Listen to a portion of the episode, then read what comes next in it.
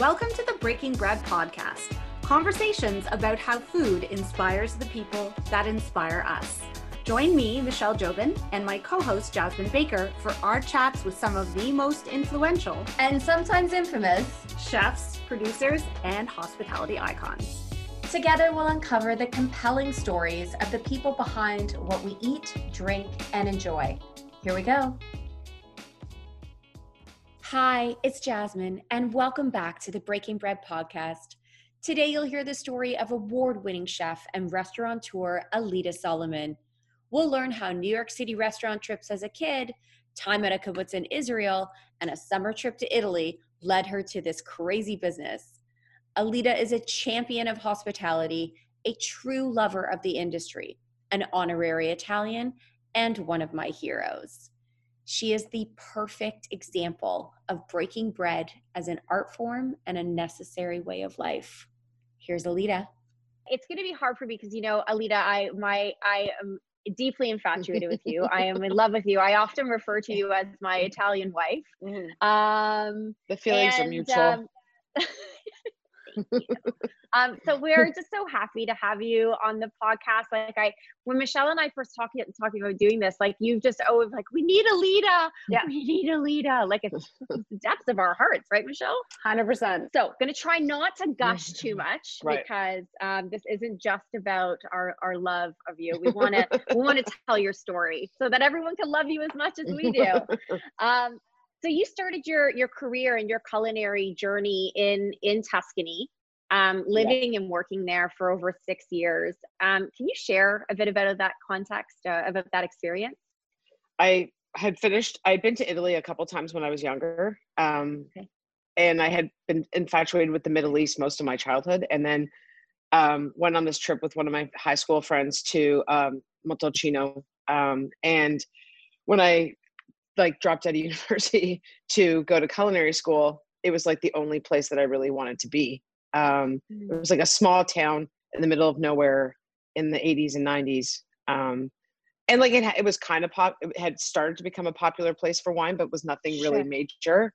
Um, okay. And then I just like decided to get on a plane after I graduated culinary school. I had worked at a restaurant on King Street uh, for two years in Toronto.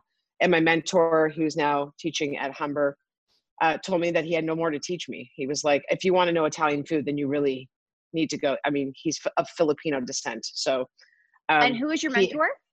He, his name is Fran- uh, Francesco Rivera, um, okay. and he's a he teaches at Humber now. But he he said to me, "Listen, like kid, you are like a joker. You can work here, you can work there, but I can't.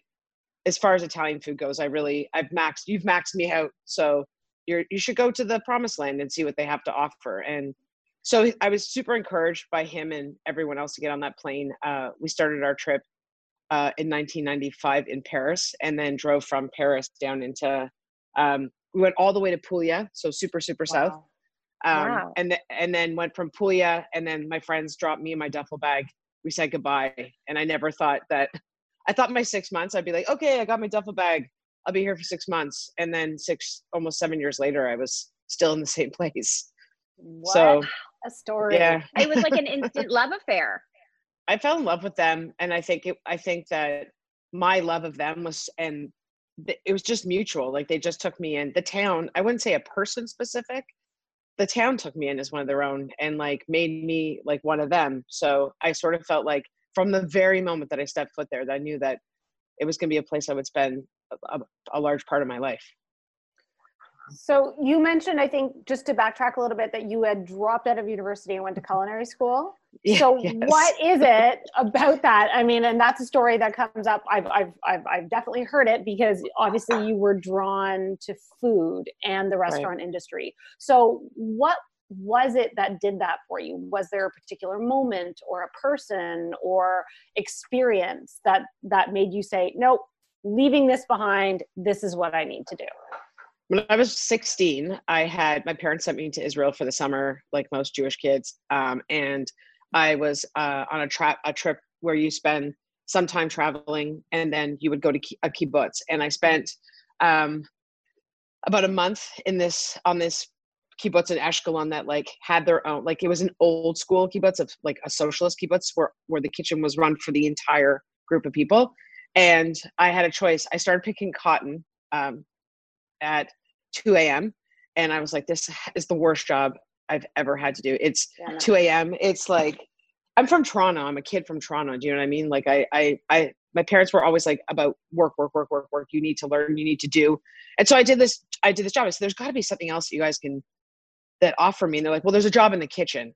And I was like, "Okay." And they're like, "Well, it's it's a it's a long shift, but nobody eats dinner on the socialist kibbutz. Super late dinner and lunch and breakfast are the most important things." So I like went to work in the kitchen. I fell in love with that entire family that ran ran the kitchen and i was only 16 i sort of understood that and then like I, my parents are my dad's a lawyer my mom's a teacher uh, has her master's in education so edu- for them education has always been way more important than anything else so i obviously had to go to university i didn't really want to go to university i was i'm also born in september which makes me almost a full year younger than mm. everybody else uh, and i went to university really young i was like 17 um, and I was at Concordia in Montreal, um, and I just didn't.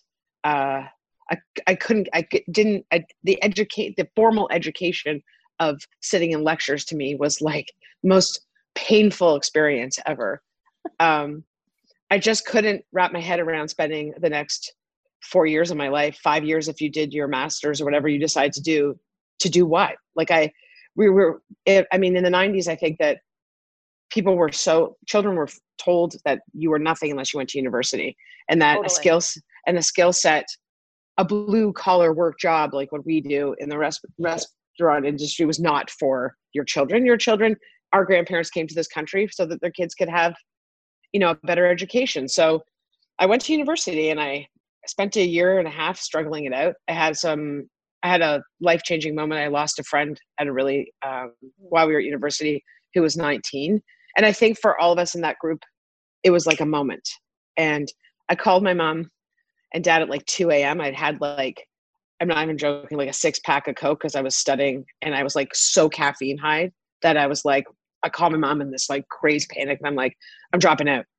And you know for two parents who are incredibly well educated i was you know a nightmare so they're like no no no you'll take the summer you'll go to italy you'll think about it you know, and you'll come back. And I was like, I don't think so. So I had to convince them that that what I really wanted to do was cook. And like they were like, What? Sorry? You want to what? I'm like, I think I want to cook professionally. And they're like, I, I don't even they didn't had no idea where, where it come from, but really it had come from them because my parents are both the biggest foodies I've ever met. We were not a fa- we were not a beach family. We were a New York City vacation family. We like you know, we would go. I went to Lutèce to meet Andre Soltner the first time when I was like seven years old. Um, you know, where they had like old school French cart service with like the pumpkin soup, you know, and like they they forget that this is their fault. Like right. I didn't, be, I didn't, I didn't, I didn't become who I am on my own. Like that would be silly to believe, but they didn't. My dad was like thought this that it was going to be an awesome, uh, awesome thing for me to do. My mother was mortified. Um, and it caused a lot of fights between them because but like it is their fault that i am who i am and my love for food does come from them um they travel my dad would drive us like we go to boston he would drive us five hours into the countryside because he heard someone had made amazing pie do you know what i mean so I don't. The apple doesn't fall far from the tree. No, I love that. Yeah, totally. Right. And uh, you know, so, uh, what I love is is what a big part both of your parents are of your restaurant Tutti Matti. Yes. Like your mom is a brilliant pasta maker. Yeah. Um, which is kind of the whole situation. She retired from teaching, and she's, you know, an energy bunny at seventy four years old. Uh, and she just can't sit still and like she's had both her knees replaced and like still runs around the city like she's running marathons. Um, but she was oh, our yeah. pasta maker she was our pasta maker up until her last surgery for four or five years. Um, you know and she would be the person she'd come in this is a woman who has no like past experience. She'd come in the morning she'd be like your dough was too wet last night. And i'm like sorry. And she's like your your dough was did i stutter? Your dough was too wet last night. And i was like okay. She's like who made the dough she's like, you didn't make this dough. But like, you know, so, and my parent, my mom is like our gopher um, in the night. I mean, mm-hmm. that in the nicest way. Like, you know, she runs to Fiesta Farms when we run out of stuff. And she's actually at the farm right now picking up our veg for the week. Um, wow. And she, she, she was, she loves, she was my driver to go to the food terminal for a dec over a decade. Like she was, you know, the guys at the food terminal would bring her snacks to the car because they knew she was sitting yeah. there waiting for me and always there with a coffee first thing in the morning at like 6 a.m you know to pick me up and like because for years i didn't have a car. So the only way that tutti matti would get vegetables is if, is if there was a family participant. So it's a it's a family business. It's almost the the italian culture carrying over with you. Like a lot of your friends who own and operate restaurants and even italian restaurants that i know of in toronto there's often like the matriarch or a family member who is there running the show probably not on payroll but like and, and, nobody reports to them but if you don't listen to them oh you're like, in big trouble. game over. like yeah. they are they're the first ones in and they're they really are running the show. I think it's so funny to me that it has just become that way that yeah. you know we're like this family from toronto. My parents are you know my ukrainian and russian and lithuanian and like we've become italians. But like of the old school like yeah. Uh, my dad, my dad calls himself Beppe, and he has his business, own Tutti Matti business card that says General Manager Beppe Solomon. I left Italy, but this my I'm I'm Italian at heart, and I think that our my practices and my beliefs in in hospitality definitely come from the people that taught me everything I know, and it really is the uh, the true sense of hospitality when you talk mm. about the old school of Italian uh, way of life. It was, you know, a meal was never just a food on a table, even if they could only afford for it to be food on the table. It was never, it was about the experience together and everybody, no matter what, you know, how hard, what field you were in, what time of the day it was, you always sat down for something to eat. And that to me is like, I've kept that very close to my heart. I'm going to force you to do something because you're you're incredibly humble and you always sort of just coast over this, but um, your time in in Montalcino is like I mean, you are famous there. It is uh, my first visit there um, was through a trip that you curated for my husband and I when we just got engaged, and it was like you tell someone you know Alida in, in Montalcino, and they are going to roll out the red carpet. It's like everybody's coming out from their stores, from their shops, from their restaurants into the piazza. And we're like, this is a friend of Alida's. Oh, Alida's friend, Alida's friend. It was just like, it's incredible. So, I mean, your time there, um, you are, you're so, so well loved there and you have like your family there. Um, but you've also had a lot of great accomplishments um, there. So can you tell us about some of your awards and, and, and your career there? Because I, I think I'm like I said, I'm gonna force you to talk about it. um, I think that when you want to learn something, that you have to, when you really want to learn something, because now you made me cry, um, which I, which I do often during the pandemic. I, um, I just, I feel like you have to like submerge yourself. So you have to sort of like mm. let go of what your North American idea of thing everything is. You know, like I got yelled at for using a cutting board at one of the osterias I worked at because your thumb is your cutting board. You know, like um, and you know we at the restaurant in, at Boccon Divino where I worked for five years, who are my family. Jazz has met the whole family. Um, they we had we're a pizzeria, and then we decided that they wanted more, so we decided to try and get a Michelin star.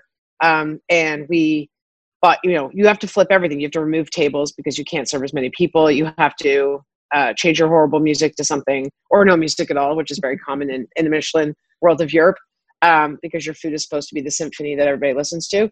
Um, and you know, we bought Sambon, like we bought the best cutlery, we changed all our glassware, we changed everything, and they're like, "Hey, you, me, Alida, and Mario, their father was like, "Okay, we're going to turn this kitchen into like."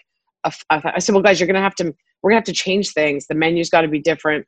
And obviously, we kept the staples that were family staples, but we started to go up this slope, you know, and I will never forget as long as I live the day that the Michelin inspector came. Uh, and the sister that ran the kitchen that ran the kitchen with me, who's my BFF in the world, um, was in Rome uh, shooting TV, and it was just me alone in the day, uh, by myself and Marina, the uh, one of the other sisters in the dining room. It was just the two of us, and the Michelin inspector ate his lunch, and then he came to the kitchen and the pass where I was just standing, and he's like, "I'm here from the Michelin guide," and I was like, "I'm sorry, what?" Like I I I'm like I and, and Marina immediately had a full psychotic episode. She was like, she's like, what did you what like? She's like, what that was Tim. Okay, she's like, we went through everything he ate, like every every uh, mustard seed, every like, and and he's like, no, no, no, don't worry, it was fine, but I can't, I couldn't tell you that until I was finished. He's like, so you'll be hearing from me, and I was like, and Marina comes to me, and she's like, because she was always, she's still to this day, is always threatening my life as my one of my older siblings. She's like, that better been the best thing you've ever made in your whole life. And I'm like, okay, okay. So, you know, and this was in the days when there were still fax machines because we didn't have, um, I was in Montalcino wow, when they put right. the, when we put the tower up for the internet. Um, and my mom brought me a Dell computer that I still have in the basement, Tutti Matti, that's like this thick. Cause there was no like, like that, but this was like, he's like, I'll send you a fax. And I'm like, okay. So the fax comes through uh, like two weeks later and you don't know where you stand but like where it's going to be. I mean this is like uh, it's like one of the things i will hold close to my heart which which unfortunately was the decision for me to one of the decisions for me to come home. Um, so we were standing around and the, and the sheet of paper sitting there we have to fill it out and they're like well whose name goes on the sheet of paper as chef? And i said to them well i totally understand that mario is chef but Mario doesn't do service and Mario does it. And that's when I started to realize, and very much in North America, there's like the executive chef and then there's the, the worker bees. This is like where right. the system falls in place. And they're like, Alida, you can't be the chef of the restaurant. And I was like, but I am. Like, I don't know. I don't like, you guys have all abandoned ship. They, everybody had was pregnant and having babies and Mario was in his like mid 70s to 80s and we still work together to do prep in the mm. morning but he he you know I guess I was 20, I was 26 at the time, and I didn't really understand.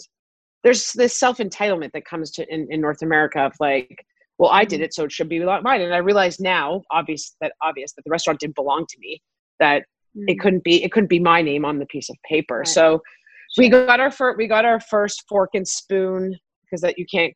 I mean, now it's very different the way the Michelin Guide works. I think they give out stars now, like they're just like, oh, and you and you and you and you and in Europe, it's you know you had to in the 90s and 80s you had to work for it, um, and it, I thought it was like like I still have my Michelin guide in my office in, in Toronto from when I made it into the Michelin guide when I was 26 years old. So you know like my you know your name's in there, but you know you're like you're here and this is Mario and I understand it now, but at, back then I was too young to understand that that it wasn't mine, you know. So mm-hmm. um, that was yeah, that was uh, one of the and then I spent another two years in Montalcino. Um, uh, and then in 2009, when we were Tutti Matti had been open um, six or seven years, I got a phone call. I just get goosebumps. Um, I got a goose a phone call from the consortium of Brunello producers, and every year they invite when they give out the stars to Brunello, the entire wine world press from all over the world, from Japan, from from wherever come to Montalcino to re- watch the, the, receiving of the stars. Um, and I was there actually uh, five days before the pandemic broke out this year. Um, oh, right. So in 2009, uh, I got this phone call from the consortium in Italian, blah, blah, Ali, ciao, come stai? You know, and I'm like, yeah. I'm like, so you guys, they're like, oh, we want you to come to Montalcino. And I'm like, you want me to cook for like the winner of, of the consortium of Brunello? And they're like, no, Ali, it's you. And I'm like, I'm sorry, what? I'm like, I don't understand. They're like, we, you are the named restaurant of the year in the world by the Consortium of Brunello producers. And I, I, I like, uh, I died. I just amazing. There was a part of me that, um, I felt like nothing. I spent my whole career for, and Tutti Matti is all about them. So it was like one of the greatest moments that I that they recognized that you know 6000 miles across mm-hmm. the ocean that, i that it, that it, that i meant something. And so i they talk about that moment in montalcino because all the press show up to this event and it's at a very small old um, etruscan theater in the center of montalcino that is beautiful. It's like this beautiful with all the with all the um, the theater goes it's very a vertical theater. So there's like all these seats that go up like this. And the entire town of 2000 there was like thousands of people lined the street that day and i've never felt like i i the, they could there was so much so many people in the theater that there was like st- people standing on the outsides of the theater and they had like a, they had all these people waiting there. And then when I walked out, it was like this applause. I felt like I, you know, like I had won. It, it was one of the greatest moments of my life. They paid for myself and my dad and the staff, and we all flew to New York City for four days and ate at Michelin star restaurants. And then my whole staff put me on the plane to leave for Montalcino to re- receive the award. Um, and then a lot of my staff and friends, we all made it, met in Germany on a connecting flight that half people didn't make it. It was a long, complicated day.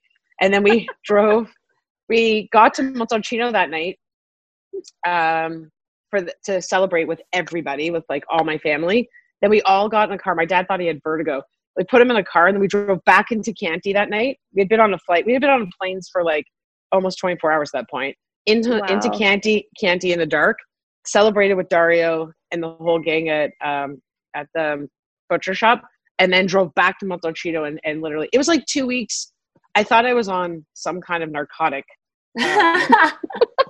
Um, um, it's so, it's legendary. I get it. That's I can I can imagine that feeling. That is that is that is yeah. an experience and a half. And yeah. I think uh, and that's amazing and well deserved. And I think from that, I think we get a sense of why you wanted to open your own restaurant. Like right. when you came back to Canada, this is why there's the seeds of that, you know, from right. your experience in Italy as to why you wanted to open your own restaurant versus working in someone else's restaurant. Right. Um, and the fruits of that are, are are very obvious but it does take a very special person to work in the restaurant industry and certainly to own you know opening owning running a restaurant so what is it about that that you love and hopefully to this day that you still love so we're heading into our um, 18th year yeah. at Tutti Matti uh, on November 15th. And I think, you know, I've been through SARS and now I never thought that we'd be through another pandemic, two recessions. Um, and I feel like I just wanted to open a restaurant so that I could, so people could feel what it was really like to be in a, in the hosp- in a restaurant in Italy to have mm-hmm. that feeling of complete hospitality. Mm-hmm. Um, mm-hmm it's always a struggle i think in our industry especially in north america for people to understand that it's not about us it's about it's about us as a team to give people that experience of being in italy which means like you know from the kitchen to the floor staff to the dishwasher that we all like are all in it together for one one purpose um yeah.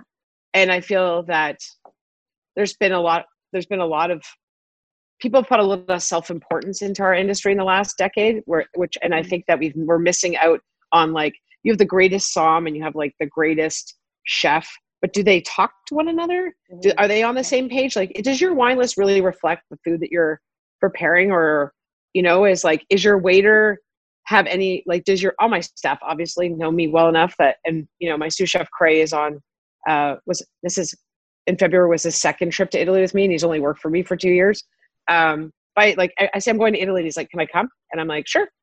Um, but I'm I'm notorious for that, like in good and bad.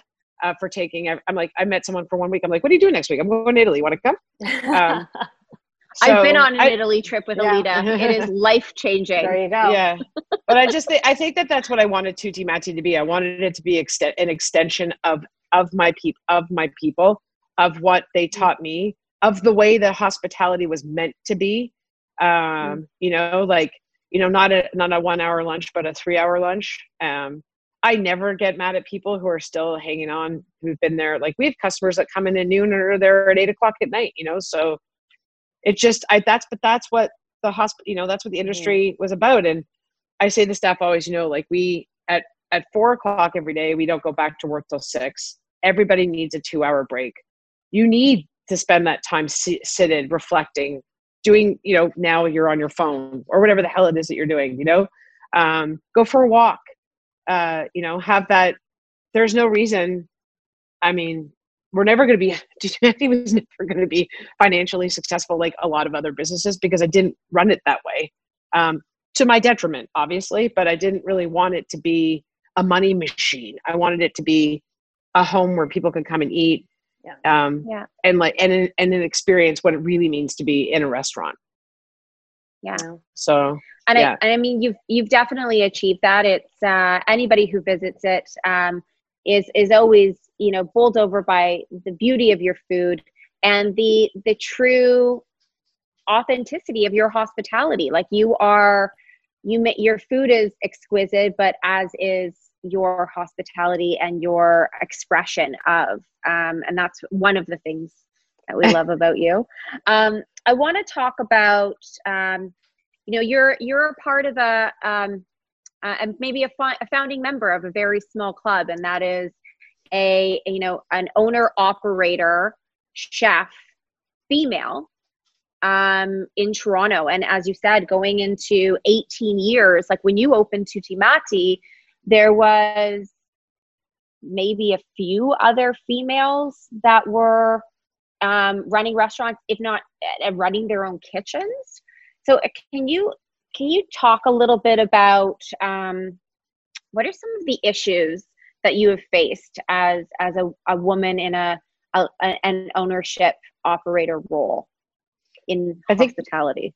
I think Donna was probably one of my biggest like uh, she know doesn't know it or maybe she does know but i always looked up to donna when i came home and i was like mm-hmm. donna Dooher and i was always like mildred pierce was a place you know run by this woman and she was tough as nails i mean at least mm-hmm. even her cooking show that she used to have i was like yeah i was i wasn't afraid of donna but i was always intimidated because i felt she was just like this tiny i didn't know her until i met her in person she's like the same height as me but a but a powerful incredibly talented chef uh, and an mm. operator mm. and uh, when I came home, I had attempted to open a restaurant. I don't think most people know this with another with a, a group of guys in Toronto. Um, that's what I originally had come home for on Mount Pleasant, and I was there for I think three weeks before I I jumped ship.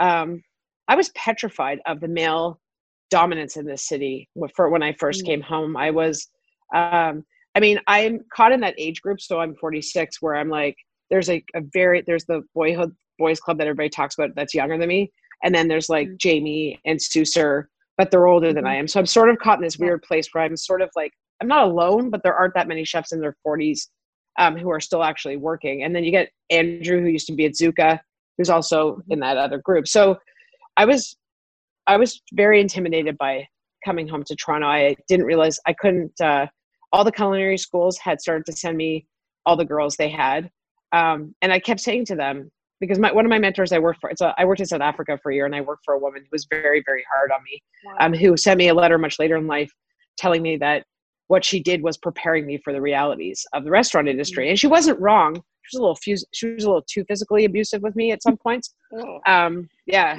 Um, you know, like if I, yeah, so that working in South Africa is a whole other, it's a, it was one of the, I was there pre Mandela. So that's how Okay. I was there. I was there. I was there just before Mandela was elected, so it was a very weird time to be in South Africa. But the but being in Toronto was very very intimidating, and there was no there were no female mentors. I never had um, in the restaurant industry a female uh, mentor in Canada. Um, mm. There just weren't. There wasn't any. There weren't. There wasn't anybody that I could call. Um, there wasn't anyone who I could lean on. I didn't realize um, that I was going to spend most of my career in North America surrounded by women, uh, or sorry, by men. I just didn't realize uh, that that's what that's the way it was going to be. And sure, if I, in the last five or six years of my life, um, Alex, who works at the Drake, um, had an event where she introduced me to a bunch of female chefs almost five, four or five years ago. And from there, I've made some of my best friends um, in the industry of the last five years. Um, and we've we have this amazing relationship uh, with each other. They're much younger than I am. Most of them, most of them are in their early 30s, and which makes them like 16 years younger than me. So, um, but it was tough. I think. Um, I think we are. We are. I think that you know we've got so many problems going on in the world right now. Um, mm-hmm.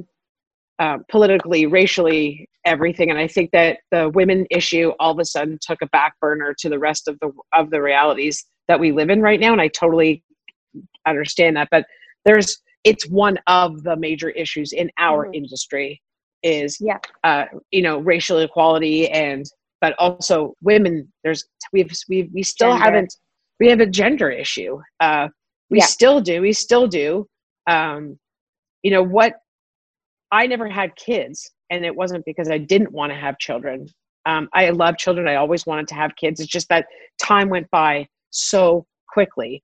Uh, and the amount of pivoting and the amount of uh, you have to do in the restaurant industry as a whole on a regular as an operator as a chef as a business owner i just ran out of time uh, which is sad but you know in the same time i've had a I, i've had an amazing career um, not so i mean my current re- relationship is obviously way different than the ones of my past but then I, think it took me you know 25 years of being in the restaurant industry to realize that you could have a, a, a healthy relationship as well as yeah. um, as a business. But I, I think as women we still have to fight the fight. We will always i think in the hospitality industry um, if you want to have a family uh, which is you know women have to carry children. Most i'm not saying yeah. don't have to but i'd say 50% of the time most women have to carry children.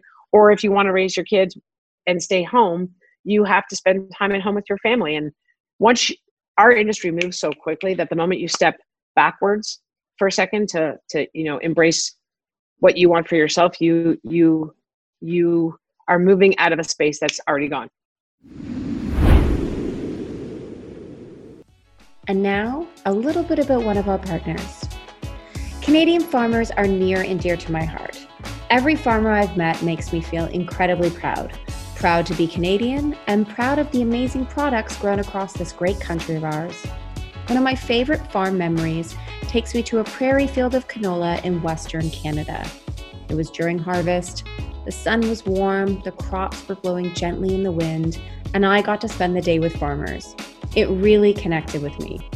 Now, when I choose canola oil for my kitchen, I feel proud knowing that I'm supporting a Canadian farm family. So the next time you pick up a bottle of Canadian canola oil, think about the farmers behind it. I bet you'll feel proud too.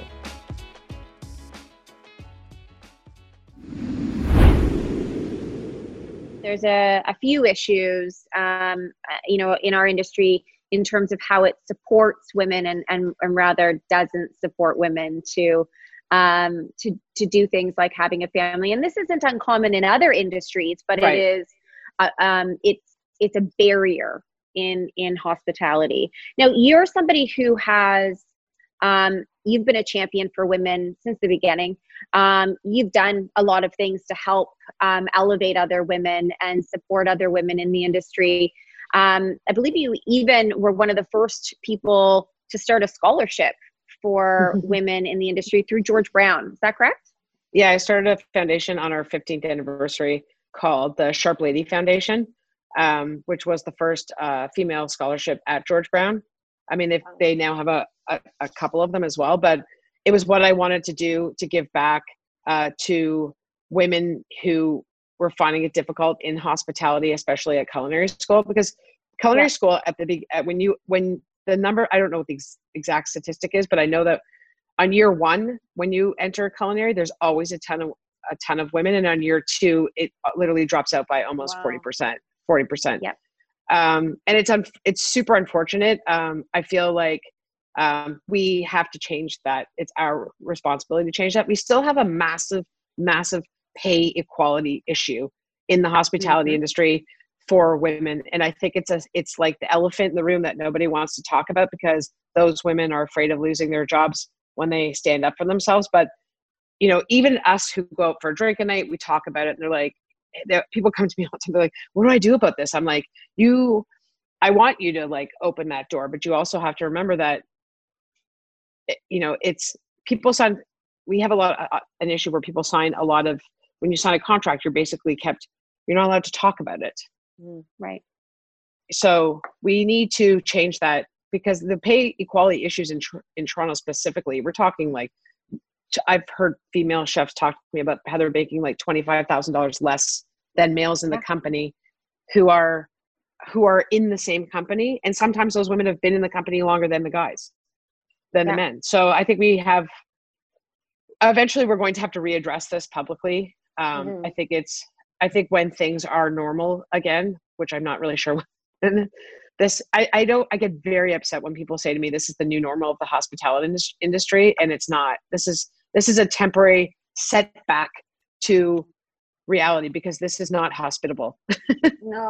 And listen, I, I want to just, uh, I want to offer up to the women who might be listening to us and and mm-hmm. who might uh, who might be in a position where they know that there's um, injustice or inequality in terms of um, how they or colleagues are being treated, paid, compensated, etc.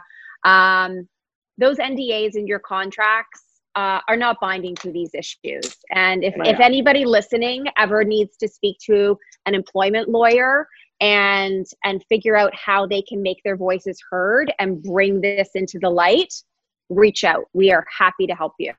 Yeah. Um, yeah. And I mean, listen, we've talked about it. You know, I I transitioned from operations from from back of house right. front of house into operations into events and and over the last couple of years the three of us uh, along with alex feswick from the drake have have talked right. a lot about the inequality mm-hmm. in in the culinary event world and even in the um, culinary um, brand ambassador uh, social media world um, you know and and and i think for for us um, you know it's about we need to hold space for women that was where right. where it started carve out those spaces and make sure those are reserved for women because there was a point in time when the only people who were doing television or endorsements were men so right. you know you had to seek out the women who wanted to do the thing do these and and have these opportunities and more recently we've had to make sure that it was equal pay for equal work because as we've all discussed there was a lot of our you know very talented male chef friends but they were getting three four times what the females were getting for the exact same work thankfully clients like i would say you know any of the clients that we have worked with and that we've all worked with them um, we're very open to this like you just needed to share this is an issue in our industry and here's how right. we have to mm-hmm. correct mm-hmm. it and they were on board so it's like it's like our industry was per, were per, was perpetuate. I can't even speak. But was perpetuating. There we go. Right. Uh, haven't had my coffee yet today. Perpetuating this issue, right? We just needed to speak up. Yeah. Right. I just think it's interesting too. It's like I've been I for the first time uh, in in my entire career have started to do a lot of um, work in that area. Like I am the Hunt's mm. ambassador for Hunt's Heirloom Tomatoes, which I love yeah. because it, I feel like they without good they they made a can of tomatoes basically for me. It's like an heirloom. Okay. It's GMO. It's GMO. It's organic. It's like, um, and but you know the thing is too is that when you talk, I've lost a couple deals too. It's like they went to the my male my male counterparts in the industry mm-hmm. and were like, they were too expensive, Alida. So we thought we'd call and call you. And I was like, first of all, that's not really that's not really way you want to start a conversation with me, because, uh, you know, I when I found out what some of the guys but like some of the chefs I know who were making, you know, when I went back to negotiate my contracts, I always called Jasmine and I was like, Jazz, they're offering me this. She's like, no, double. We have so much going on in the world right now. I think like yeah. we're all of us, all of us are in sensory overload when it comes to everything that's going on. I'm so grateful that I live where I do. Um, I'm so grateful to be in Toronto and um, I've had a, have had a successful career here for the last 18 years. Mm-hmm. And I think, I think that Toronto has become an amazing restaurant city um, obviously, we have a lot of things to work on in our industry when it comes to you know to to pay quality and and everything else that's going on. But I think generally speaking, Toronto's a, a way better place to be than anywhere else right now. yeah. Alida, you you talked about the everything that's going on, and there's a lot. Right. We want to touch on a little bit more of the everything, right. and uh, you right. you brought up uh, you brought up you did touch on racial, racial inequality at a certain right. point as well and of course we are at a particular moment of awareness um, right. on that topic which should continue to be a moment of awareness absolutely so so where we, we talked about sort of the issues happening in terms of gender equality for the restaurant industry how, and the hospitality industry do you have any sort of particular sense of how you want to help tackle the racial inequality that's happening in the industry or is there a direction that you'd like to go with that obviously we have a we have a situation that is completely out of hand um, mm-hmm. in this con- in in the world let alone this country um, and i think that people need to you just need to i think our biggest problem is like i don't understand when i mean i lived in south africa for a year of my life mm-hmm. um, during a very weird period of time in south africa and it was the first time in my life I had really realized that there, there was a problem out there because growing up in Toronto, I never, I went to public school we had kids from like from all over the world. Like I just didn't. It never occurred to me. I think we. I think part of the problem is that as a white person, we live in a bubble that we don't even realize sometimes. And I don't think it's it's not intentional, is what I'm trying to say a lot of the time. Mm. Um, and I and I don't. I think that we we absolutely need to change um, things. I I didn't realize that we had such a massive problem in the hospitality industry to my detriment, to my own fault. Um, and I went to my staff um, recently who have worked for me for a while. One of my staff has been with me almost 11 years. And I said to her, please, I'm checking in myself. Uh, like, have, has there been a moment in the last 10, 11 years that you've worked with me where you feel that I was out of line? She's like, you've been out of line in a lot of ways, Alida. But, but, but I've taken this time. I've had so much time to think about all the bad things that I've possibly done in my life, all the mm-hmm. good, good things and working on our um, way of handling things.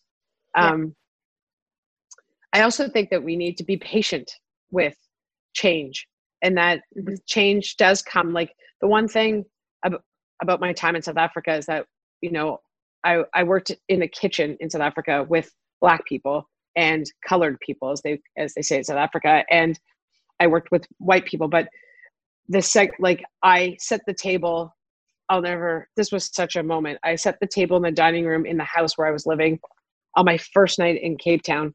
And I set a spot for to the two housekeepers that lived with us, Beauty and Eunice. And I will never forget this. And my, my, my handler said to me, why did you set two extra spots at the table? And she said, Alida, the housekeepers don't eat with us. I'm like, but I spent like they were my people because I worked in the kitchen with them. They were the people yeah. I spent my whole day with.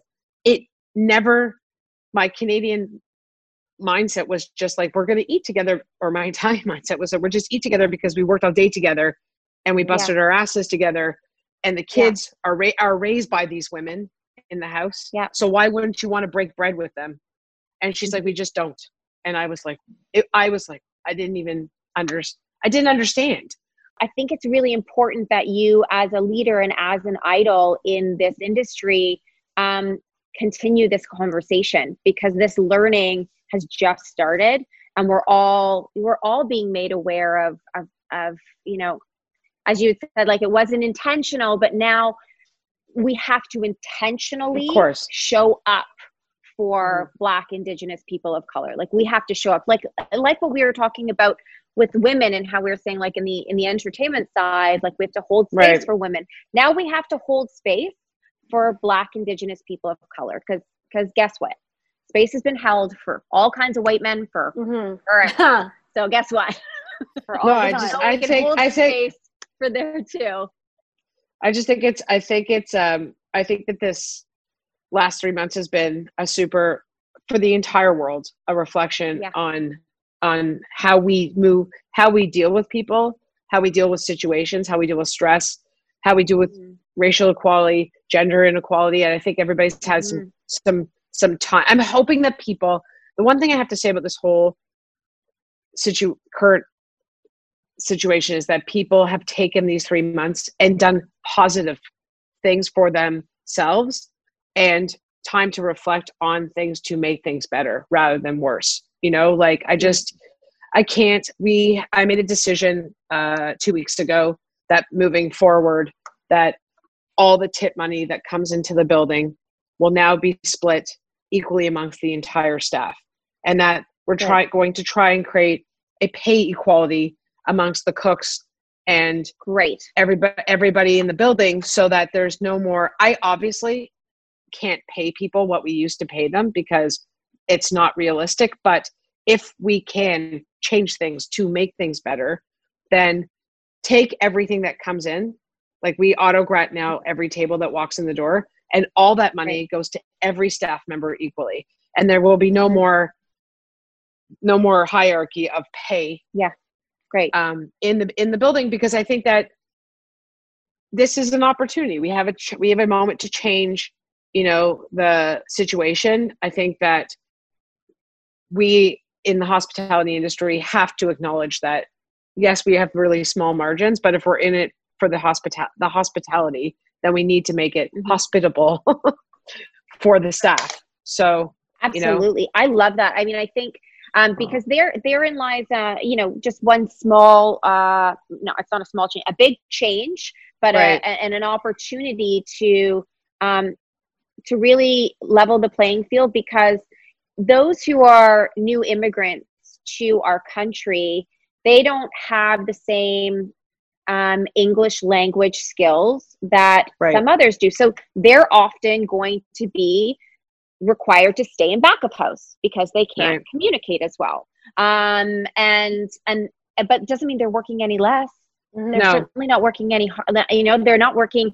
Uh, they're definitely working as hard as everyone else. So bravo to you for doing that.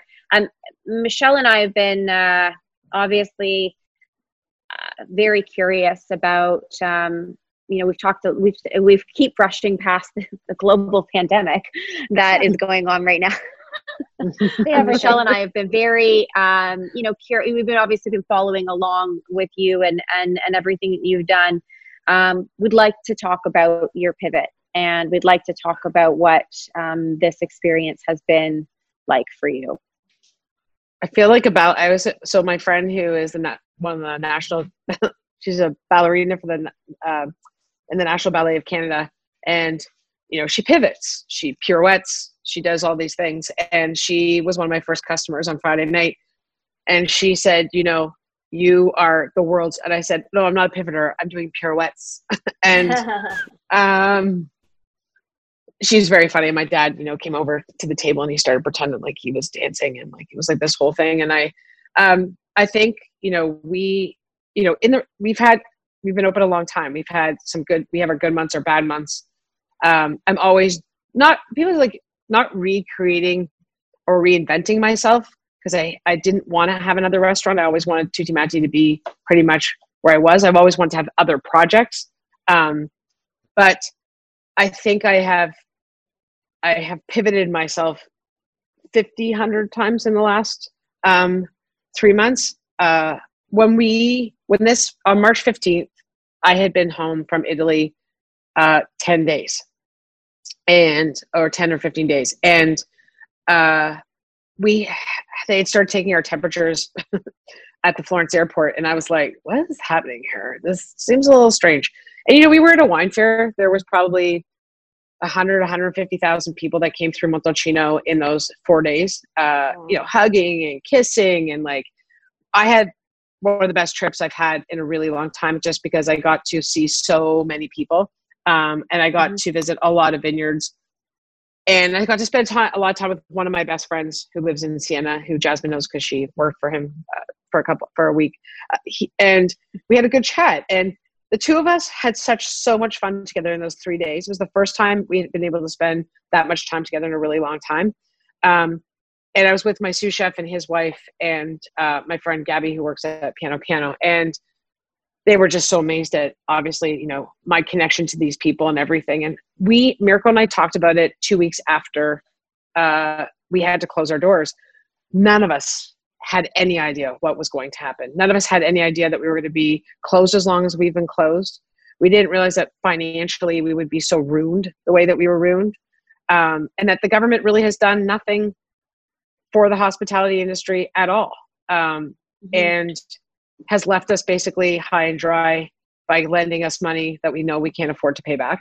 Uh, yeah, they they've bailed out all of our staff by making sure that they had money, which is really great and and wonderful. But us as business owners have been left literally high and dry. Um, and I really that has been such a hard pill to swallow because the restaurant industry makes it what four percent of the GDP.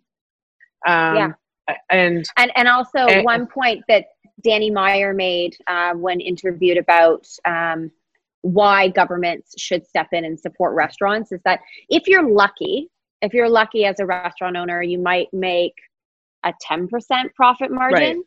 which right. means 90%. So let's say 90 cents of every dollar that you sell goes back into the economy. Right. That's what's so absurd to me that, that right. there hasn't been more done for the industry. I also got very, very upset. And I had, I am working on a piece for Vice right now, um, okay. which is really awesome. Um, it's been, it's basically a video diary of the last three months, which has been very interesting. Like some of it's been shot in my car, some of it's been shot in the bathroom. A lot of it, the first month of my diarying was a lot of crying. Um, is that people started saying publicly on the news how stupid we are for being in an industry with such a small profit margin. And I lost my shit. I was, yeah. how dare you? Do you have any idea what we give back to the city? Mm. That our that the alcohol sales in the province of Ontario support our OHIP, that the billions of dollars that come in through the hospitality industry support million like over a million people. So how could you possibly say that we're we're we're pointless is basically what you're saying. You know and these were the anonymous emails that were coming out on the bottom of cb because you know we all i don't have cable television but i was relying on my cell phone to you know to the internet to like read stuff and i it was making me so angry. Um, cbc came to do an interview with me um, at tutti matti on week one and i was still like literally like totally numb to what was actually about to occur i think that pivoting for all of us for those of us who are in the hospitality industry because we love it and want to continue being in the business, you have no choice but to pivot if you want to remain. Um, I think we need to stop taking shots at each other in this business about who does what and how they do it. We are in this together. We are in the hospitality industry in Canada for a reason. If you want to be in this business, we love each other. Those of us who are in this business and and want to stay in it, we support each other we call each other we check in with each other. Um, it's not a competition. It's not about slandering each other uh, publicly uh, for the things that we do to pivot. Don't judge me for the way that i've decided to pivot. It isn't the way that you chose to. Um, we i've been cooking stuff i was trying to be super creative at the very beginning and doing stuff that i haven't done and people got mad at me because they just wanted tutti matti food to go they just wanted to have what I what I always did at home.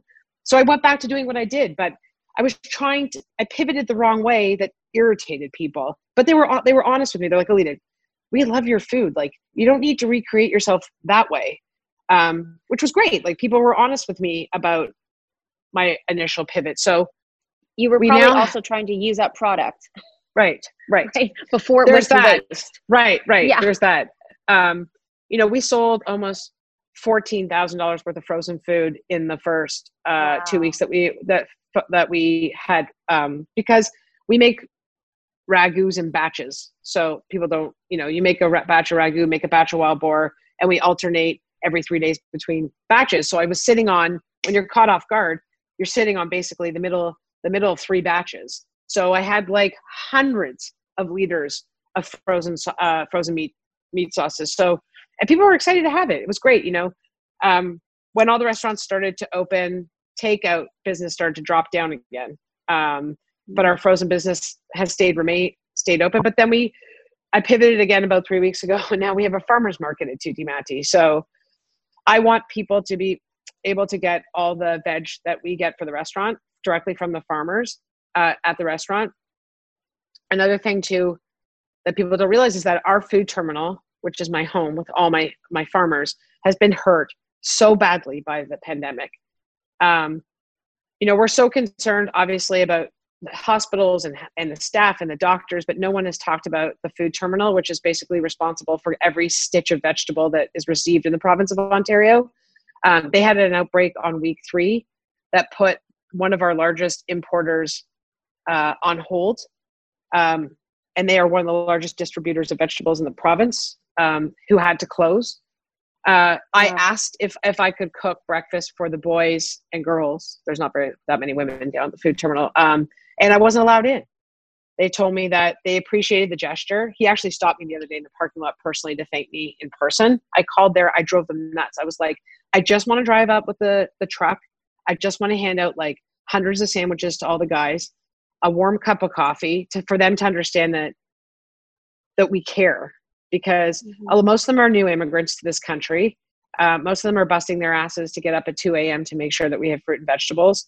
Nobody has talked about them publicly at all during this entire pandemic. Um, if they were to get if every if there was an outbreak at the food terminal we actually would have no vegetables because it's the only place that veg goes for me that it was that's been like a big part of what it's always been a big part of what we do at Tutti Matti is being is buying from our farmers directly but that's why i opened the food the um the farmers market at the restaurant was to like i mean what i'm doing is 0.01% or even less probably of what I can. But I just wanted people in our core of the downtown the city to have a farmers market because there aren't any right now. If you're going to buy stuff, try to buy stuff from locally. Try not to buy US stuff if they're, you know, if you can. There's so much great Ontario produce out there. Um, and beef and chicken and you know and and all that stuff. There's so much great Canadian product that we need to really just we need to start really super important now supporting our local um, if you can. You know, it's not easy for everybody because a lot of people are super, um, you know, doing their doing their part by staying home and socially mm-hmm. distancing. So they just buy stuff online, which I totally get. Well, I mean, thank you for sharing um, that information. I, I don't think I don't think we were as aware about how no. dire um, things were with our growers and and the food terminal. I mean, it's uh, uh, thank you for making us aware of that. That is that is something, and I think um, to your point, it's yes, not everybody can go in and, and shop and pick their own um, right. you know what vegetables they are buying. But the point is, is that when you have an option, choose local. Um, right. And and I have to say, like I think in general, uh, I think that's something. And I know Michelle, you've done a lot of of work on supporting local and you've done mm-hmm. a lot mm-hmm. of work with um, canada takeout day yeah. um, i think this is what I, I think we're all learning this or i hope um, we are that you know looking after our own community is going to be so key right now this Absolutely. is how we will mobilize our local economy um, right. and it, it it's a requirement to stay hyper local right right absolutely no totally it totally is Alida, so because we want to do that, um, do you do you have a patio open right now? We do. You do. so we want to know about that, and we want to know. We want everyone to know where we can find you and where we can find Tutti Matti. So address and social handles and all that kind of stuff. Um, Tutti is located at 364 Adelaide uh, West in downtown Toronto. We are just mm-hmm. east of Spadina on the north side of Adelaide. Uh, we have a patio uh, we are super fortunate. Um, my landlord two weeks ago opened up the finally the lines of communication, so we have been given permission to have the entire alleyway of Tutti Matti as our patio. Yay! And That's I've been awesome. told by I've been told by the city that I could pretty much run tables single file line from here to Timbuktu as long as I behave myself. Um, so so uh, yeah, so the patio's open uh, Wednesday, Thursday, Friday, Saturday. Uh, we okay. started off Friday, Saturday. This week is Thursday, Friday, Saturday. Next week is Wednesday, Thursday, Friday, Saturday.